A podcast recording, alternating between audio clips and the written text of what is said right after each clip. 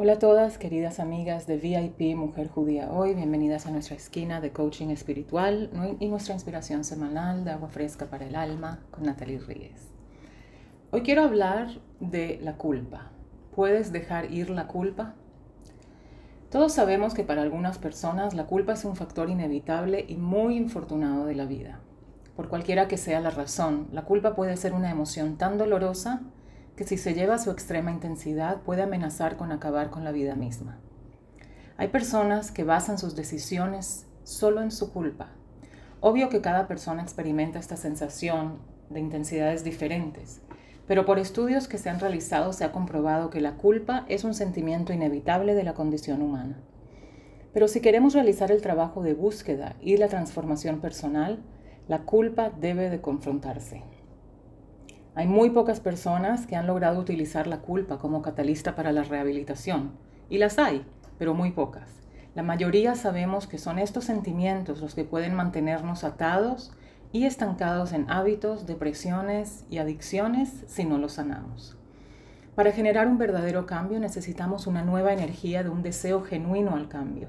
El problema de la culpa no es solo hice algo malo y debo repararlo, sino que viene mano a mano con la vergüenza que exclama, yo soy malo y no tengo reparo.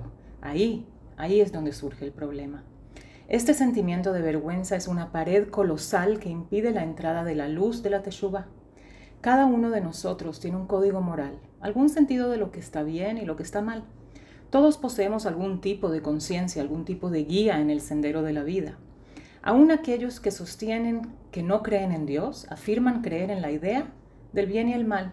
De hecho, sostienen que ellos respetan los dictados de su propia conciencia, inclusive más aún que aquellos que dicen creer en Dios. Mucha gente puede afirmar que no cree en el alma humana, pero sostiene la idea de una conciencia humana, o sea, su propio concepto interno del bien y el mal.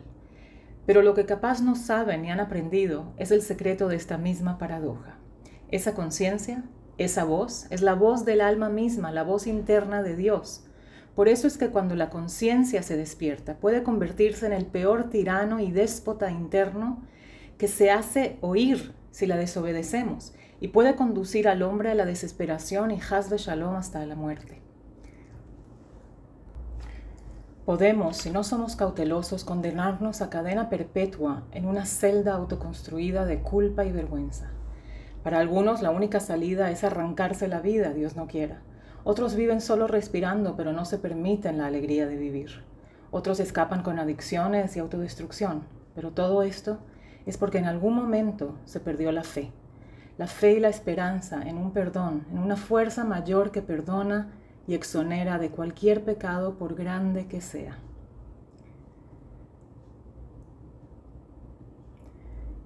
Todos hemos escuchado sobre el famoso soliloquio de Hamlet que expresa este sentimiento en una poesía inmortal.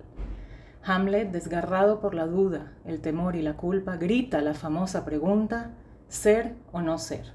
Esa es la pregunta. ¿Qué es más elevado para la mente, sufrir los golpes y flechas de una insultante fortuna o levantarse en armas contra el piélago de las calamidades, morir, dormir, no más? Y continúa, un poquito dramático. Los hombres somos los peores jueces, somos los jueces más severos. Si quisiéramos satisfacer nuestra, nuestra conciencia y realizar una verdadera y profunda expiación por uno y cada uno de los pecados, las faltas, las ofensas, los robos, las infidelidades y todos los actos incorrectos alguna vez realizados, ¿puedes imaginarte la larga y tediosa tarea que sería? Ir recordando retroactivamente cada uno de tus actos inmorales e incorrectos Tendríamos que acercarnos y abordar a cada una de las personas involucradas, recoger sus penas y depositarlas en nuestros corazones. Tendríamos que decirle a nuestra propia conciencia, soy culpable de todo esto. Déjame recibir el castigo que me merezco. El tribunal de nuestro propio corazón nos condenaría a cuánto sufrimiento merecemos y qué castigo es el apropiado por haberle roto el corazón a alguien, por haber dicho algo malo o muchas mentiras, por haber robado o por expresarnos con crueldad.